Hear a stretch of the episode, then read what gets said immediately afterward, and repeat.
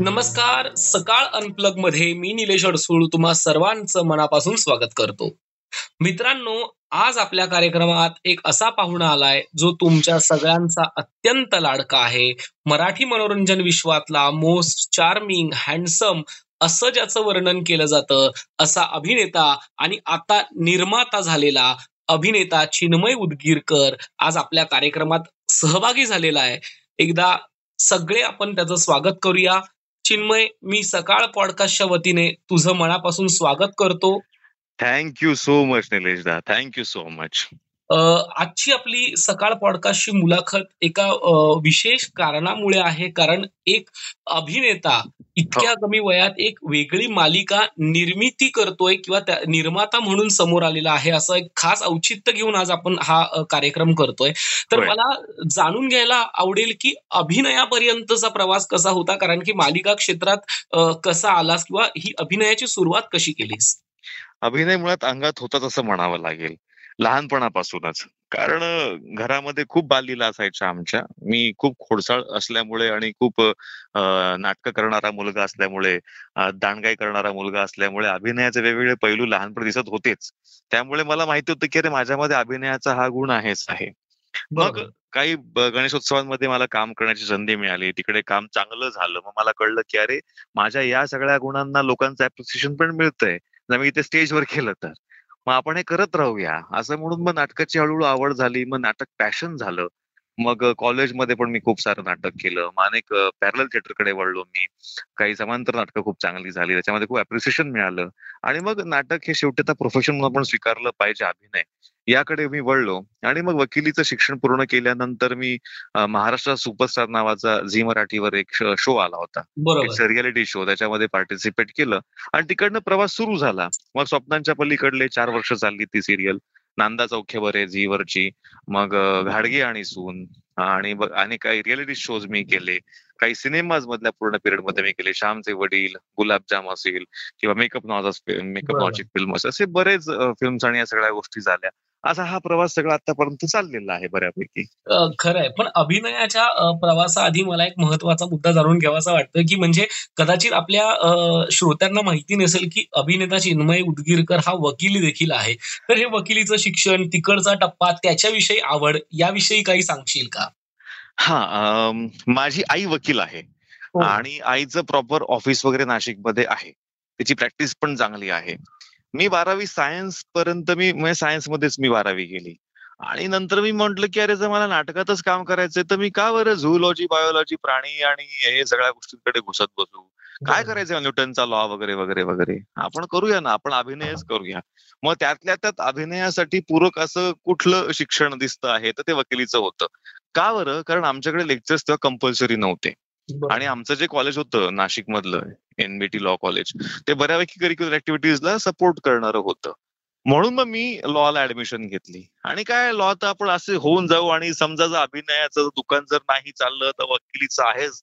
आईची प्रॅक्टिस सेटच आहे. इकडे नाही तर तिकडे अभिनय करून पैसे कमवू वकिलीमध्ये. असं डोक्यात होतं माझ्या. या भावड्या अपेक्षेने मी मग वकिलीला ऍडमिशन घेतली. पण वकिलीमध्ये तितकं काय सोपं ते नाहीये. हार्ड शिक्षण तिथे पण आहे. तुम्हाला खूप डेडिकेशनने काम करावं लागते मला नंतर कळलं. मग मला कळलं की नाही आता आपण शिक्षण फक्त पूर्ण करूया. पण आपल्याला वकिली करता येणार नाही. अभिनयासोबत. त्यामुळे एक काहीतरी निवडावं लागेल. म्हणून वकील शिक्षण पूर्ण केलं आणि अभिनय शिक्षण निवडला. खरंय.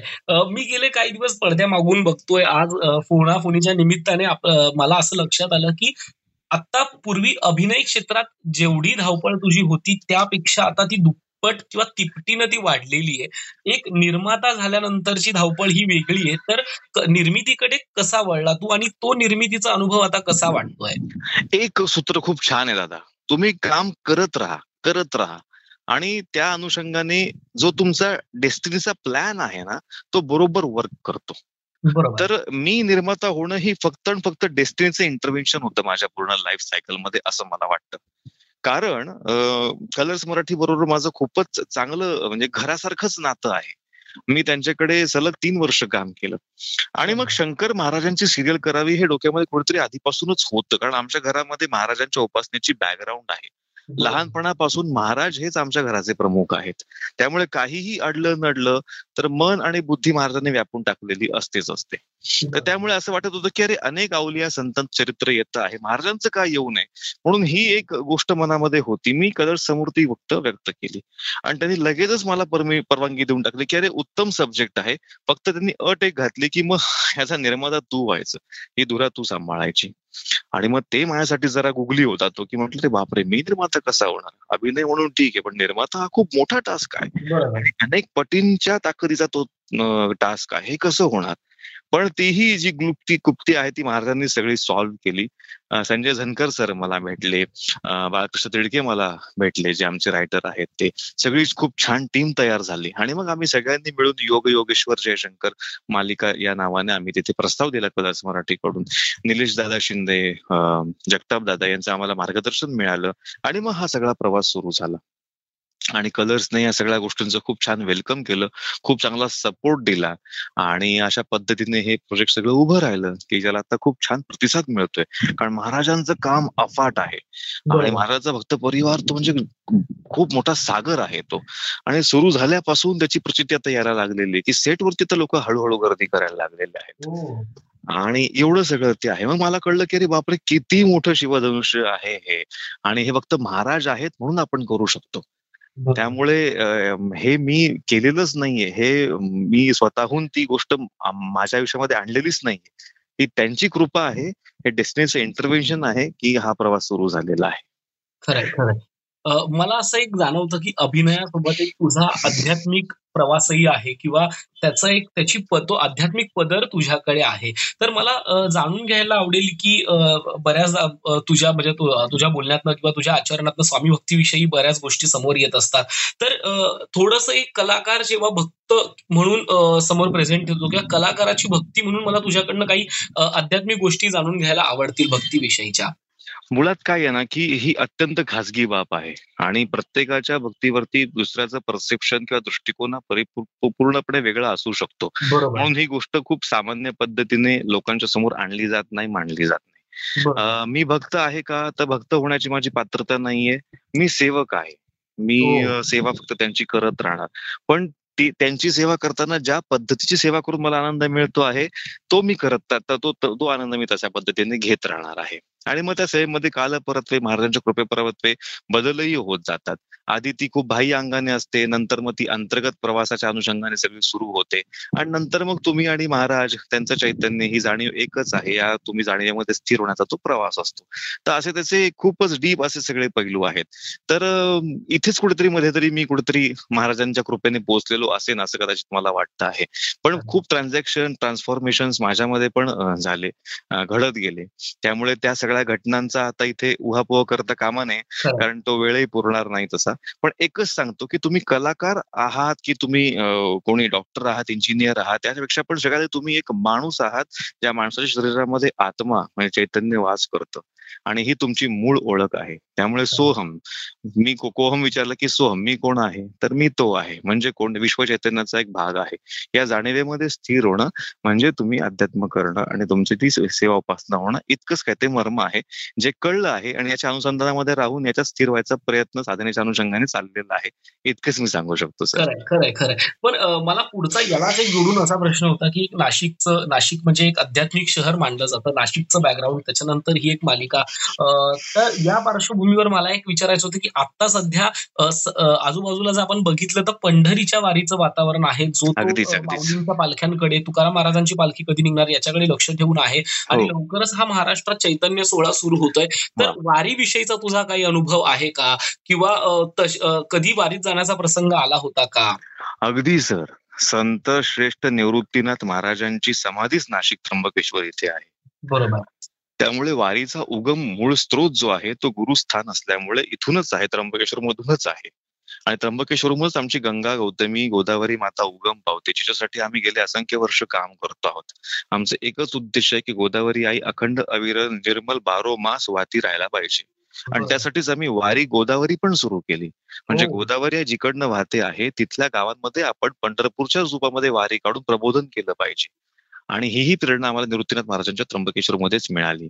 त्यामुळे जेव्हा जेव्हा महाराजांची पालखी निघते प्रस्थान होतं त्या त्या क्षणी आम्ही तिथे असतो. त्याचा आम्ही आनंद घेतो. पाऊस येतोच येतो. तो सगळ्यांना चिंब भिजवून टाकतो आतून आणि बाहेरून.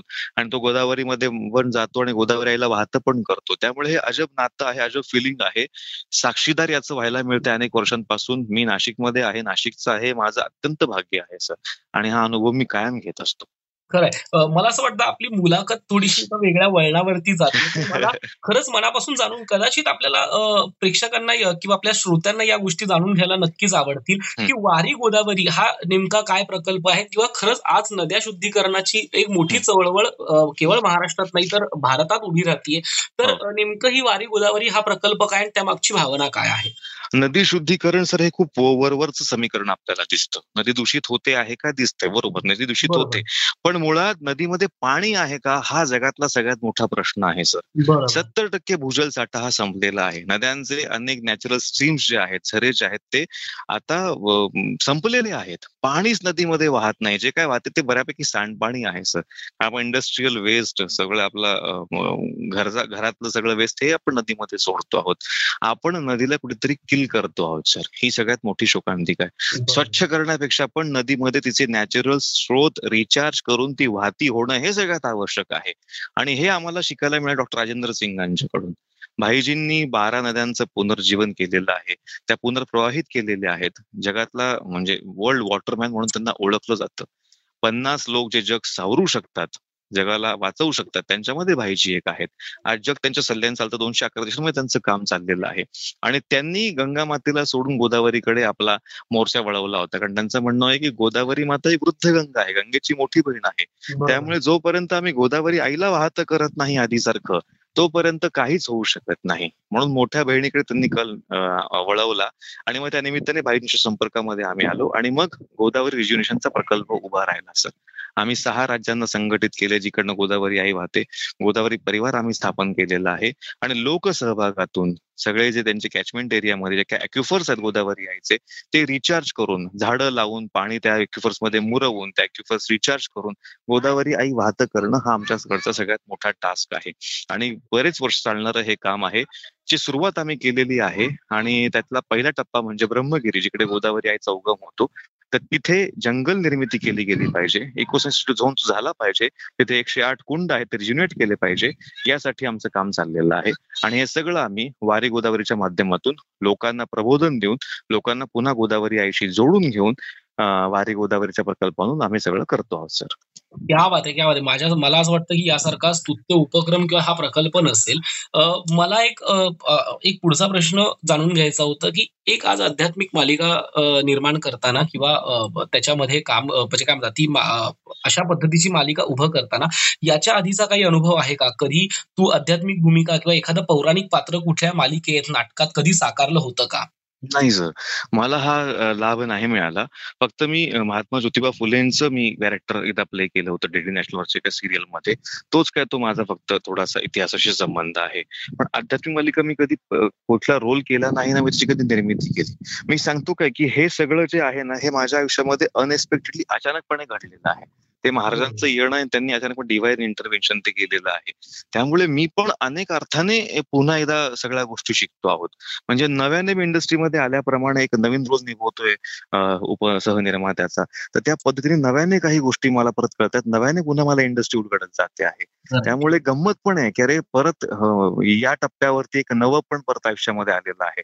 आणि भन्नाट काम सुरू झालंय. आता मला असं वाटतं की मला आता आपली टेलिव्हिजनची जी इंडस्ट्री आहे ती सगळ्या अँगलने कळण्याची सगळ्या अँगलचा अभ्यास करण्याची खूप नामी संधी महाराजांनी मला दिलेली आहे. आणि त्या पद्धतीतून त्यांचं अध्यात्म महाराज पडद्यावरती मांडताना आधी समजून घ्यावे लागतात. आणि ते समजून घेण्यासाठी तुम्हाला वेगळा अभ्यास करावा लागतो. साधनेच्या बरोबरीने अभ्यासही करावा लागतो. त्यामुळे बुद्धिजीवी आणि अंतकरण या दोन्ही गोष्टींमध्ये महाराजांनी वास केलेला आहे. इतकं छान ते कॉम्बिनेशन झालेलं आहे. त्यामुळे सध्या सगळं जे काही ते फक्त महाराजमय झालेलं आहे सर. खरंय. माझा पुढचा प्रश्न ऍक्च्युली हाच होता की या मालिकेसाठी या एकूण हा सगळा तामजाम उभा करण्यासाठी नेमकं फार अभ्यासाची गरज होती आणि तो अभ्यास कशा पद्धतीनं केला गेला आणि त्याच्यामध्ये तुझ्यासोबत कुणा कुणाचा नेमका सहभाग आहे? या अभ्यास सगळ्या अभ्यास गटात. गंमत अशी सर की लहानपणापासून महाराज घरातलेच महाराजांचंच घर असल्यामुळे संत त्यांच्या चरित्राचा अभ्यास हा होतच होता. अक्कलकोट स्वामींची सेवा आमच्या घरामध्ये आहे. महाराज आणि अक्कलकोट स्वामी वेगळे नाहीच आहे ते एकच आहे. त्यामुळे ओघाने महाराष्ट्र सेवा पण आमच्या घरामध्ये होतीच. त्यामुळे चरित्राचा सकल अभ्यास किंवा चरित्राबद्दलची माहिती पूर्ण माहिती त्याच्यावरची अनेक पुस्तकं ही लहानपणापासून माझ्या वाचनामध्ये होतीच होती. पण हे पडद्यावर मांडत असताना त्या पद्धतीचा जो अजून वेगळा अभ्यास आहे किंवा महाराजांचा अजून जो काही वेगळा अभ्यास आहे यासाठी आम्हाला बाळकृष्ण तिडकेंनी खूप मदत केली. त्यांचा बऱ्याच वर्षांपासून साधारणपणे दहा बारा वर्षांपासून महाराजांचा अभ्यास आहे. प्रचंड साहित्य त्यांच्याकडे उपलब्ध आहे. त्यांच्याकडे ऑलरेडी चौदाशे एपिसोडचा स्क्रीन प्ले काय माहिती नाही की त्यांना कधी म्हणजे का उपरती झाली होती. ऑलरेडी तयार होता. त्यामुळे त्यांना मी जेव्हा अप्रोच केलं त्यांच्याकडे लिखित सगळं साहित्य स्क्रीन प्लेचं हे उपलब्ध होतं ऑलरेडी हो. आणि मग त्या अनुषंगाने पण खाचा खळगा कारण मांडायचं आहे तर ते समजून घेऊन चुकीच्या पद्धतीने न जाता योग्य काय ते मांडणं यासाठी त्याचा अर्थ तुम्हाला प्रॉपर कळणं आवश्यक आहे. आणि फक्त तो तुम्हाला तुम्हाला तुम्हाला पटेल असा नाही तर तो लोकांना रुचेल सगळ्या सामान्यांना कळेल असा खरा कळणं अपेक्षित आहे. त्यामुळे आध्यात्मिक मार्गदर्शकांची गरज होती. सद्गुरु कृपेने आम्हाला निलेशदा शिंदे भेटले की ज्यांचा महाराजांवरचा प्रचंड अभ्यास आहे ते खूप उच्च लेवलचे उपासक आहेत. आणि आमचे परम सद्गुरू जगताप दादा यांचंही आम्हाला मार्गदर्शन मिळालं. आणि या अनुषंगाने मालिकेची जी काही निर्मिती होते किंवा जे काही साहित्य मांडलं जात आहे ते अत्यंत सर्वसमावेशक आणि खरोखर महाराजांचं म्हणणं काय आहे या पद्धतीने अभ्यासात्मक मांडलं जात आहे सर. तर या सगळ्यांच्या सहकार्यातून ही सगळी गोष्ट झाली.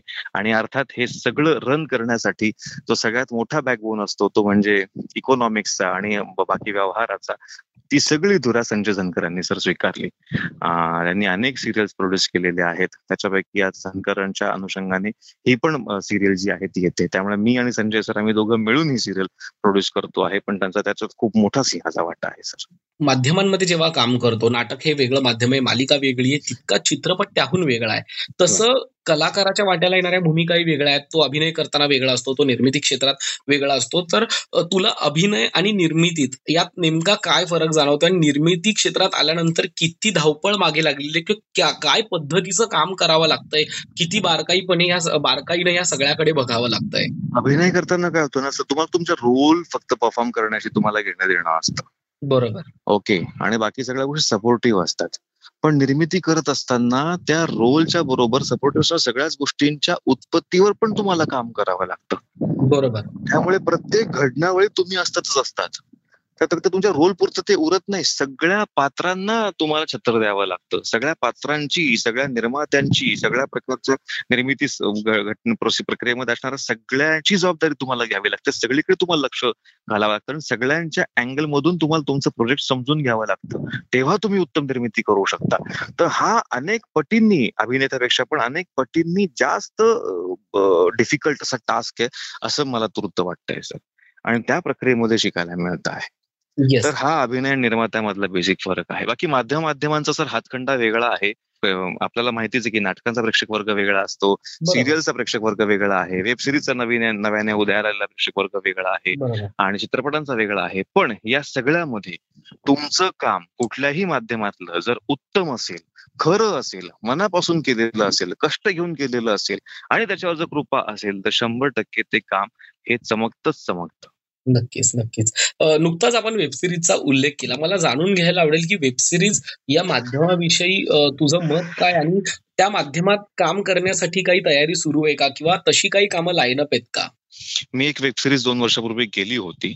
आताही काही दोन तीन वेब सिरीजच्या निर्मितीचे प्रकल्प प्रस्ताव माझ्याकडे आहे. त्याच्यावरती काम करणं सुरू आहे.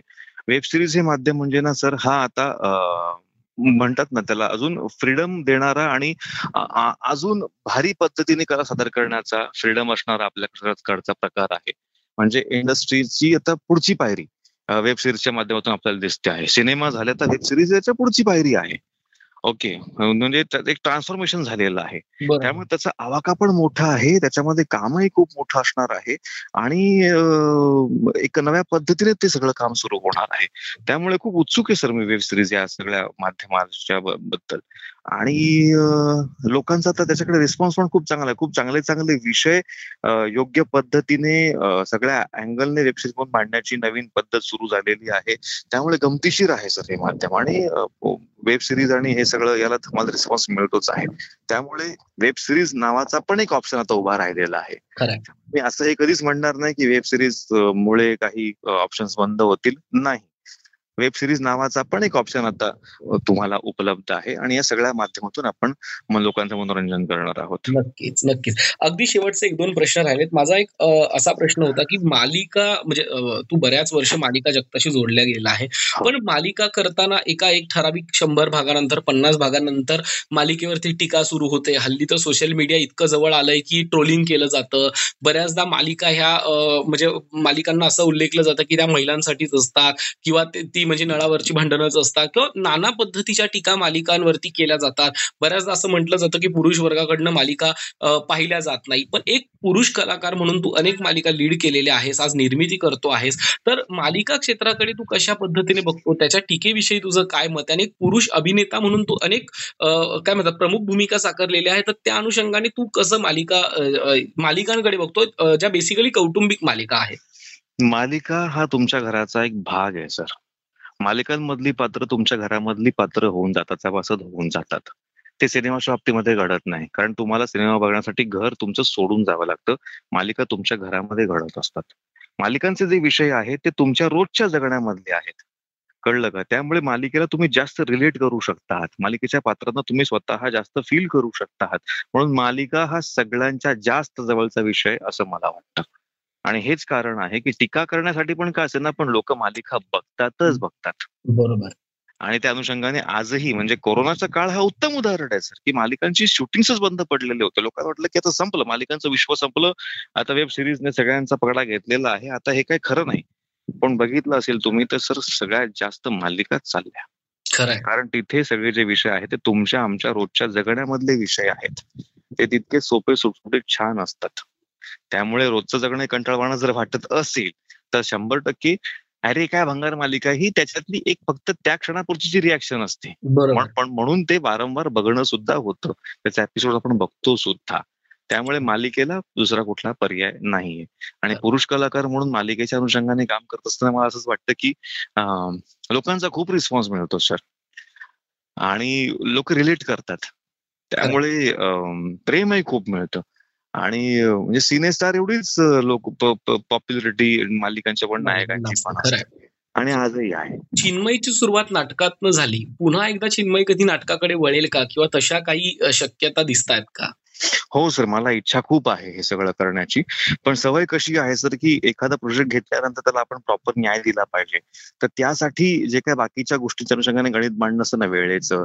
उपलब्ध होण्याचं ते. थोडं जमलं थोडा सुटसुटीतपणा आला काही गोष्टी जरा सेटल झाल्या की मला नाटक करण्याची खूप तीव्र इच्छा आहे मला एक दीर्घांक पण करायचा आहे सर पुष्पसाज नावाचा गिरीश ओ. कर्नाडांचा माझ्या वाचनात तो अनेक दिवसांपासून आहे आणि पुढचं जे काही करेन मी ते पुष्पसाजच करेन असं डोक्यात आहे सर माझ्या येस अगदी शेवटचा प्रश्न जो उभ्या महाराष्ट्राला पडलेला आहे. सर्व रसिकांना प्रेक्षकांना पडलेला आहे. तो म्हणजे शंकर महाराज ज्यांचं आता बालरूप सुरू आहे. हो. पण मूळ शंकर महाराजांची भूमिका कोण साकारणार याचा अ, याची वाट सध्या उभा महाराष्ट्र पाहतो याची उत्कंठा अख्ख्या महाराष्ट्राला लागून राहिलेली आहे. अ, बऱ्याच अ, प्रेक्षकांनी असा अंदाज बांधलेला आहे की चिन्मय उदगीरकर यांचा चेहरा महाराजांशी अ, मिळता जुळता आहे. त्यामुळे तेच शंकर महाराजांच्या भूमिकेत दिसतील अशी आशा लोक लावून बसलेली आहेत. तर या भूमिकेविषयी उलगडा जर या अ, मुलाखतीत झाला तर खूपच आनंद होईल. श्रोत्यांना सुद्धा. मला हे सांगायचं आहे की हाही जो काही कळीचा मुद्दा आहे ना याच्याबद्दल उत्सुकता आहे. हाही महाराजांनी यांच्याकडे झाकून ठेवलेला आहे. अजून तरी मला किंवा मी ते करणार आहे अशी कुठलीच हालचाल नाहीये सर. महाराजांसाठी कोण एलिजिबल असणार आहे? कोण पात्र येणार आहे? हे सगळ्यांना पडले हा आम्हालाही तितकंच पडलेला प्रश्न आहे सर. आम्ही पण त्या सर्च मध्येच आहोत. पण अजूनही महाराज म्हणजे आपण कर्तेपणा घेऊ शकत नाही. महाराज ठरवणार कोण करणार आहे ते. त्यामुळे अजून तरी असं कुठलं चित्र नाहीये सर. कुठलाच आर्टिस्ट इन्क्लुडिंग मी असा फायनल झालेला नाहीये. पण योग्य वेळ जेव्हा येईल तेव्हा शंभर टक्के ज्याप्रमाणे आरुषचं सिलेक्शन झालं सर. की आरुष चा एकमेव फोटो आवडला आणि तो लगेच सिलेक्ट झाला. आम्ही छोट्या शंकरसाठी फार ऑडिशन्स वगैरे घेतल्याच नाही सर. डे. वनपासून तो सिलेक्ट होता. फक्त काही ऑप्शन्स पाहिजे म्हणून काही जणांशी बोललो होतो आम्ही. पण डे वनपासून तो सिलेक्टच होता. तसंच काहीतरी घडणार असं आम्हाला वाटतं. कदाचित तसं घडणार पण नाही. कारण ती महाराजांची लीला वेगळी काहीतरी असू शकते. त्यामुळे. अजून कुठलाही अभिनेता इन्क्लुडिंग मी महाराजांचा रोल करणं असं ठरलेलं नाहीये फायनल झालेलं नाहीये. त्यामुळे बघू सर आता वेळेवरती महाराजच ते सगळं समोर सादर करतील. खरंय. सकाळ पॉडकास्ट सकाळ अनप्लगमध्ये सहभागी झाल्याबद्दल खूप खूप धन्यवाद. आणि तुझ्या पुढच्या वाटचालीसाठी खूप खूप शुभेच्छा. थँक्यू सो मच तुमच्याशी बोलून खूप बरं वाटलं खूप मजा आली. आणि छान वाटलं thank you so much yes thanks a lot thanks yes yes thank you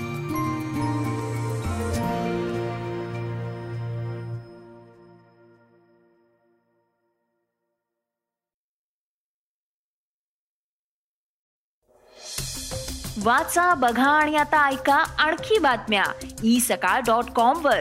तुम्ही हा पॉडकास्ट ई सकाळच्या वेबसाईट आणि ऍप वर सुद्धा ऐकू शकता. विसरू नका या पॉडकास्टला आपल्या आवडीच्या पॉडकास्ट ऍप वर सबस्क्राईब किंवा फॉलो करायला.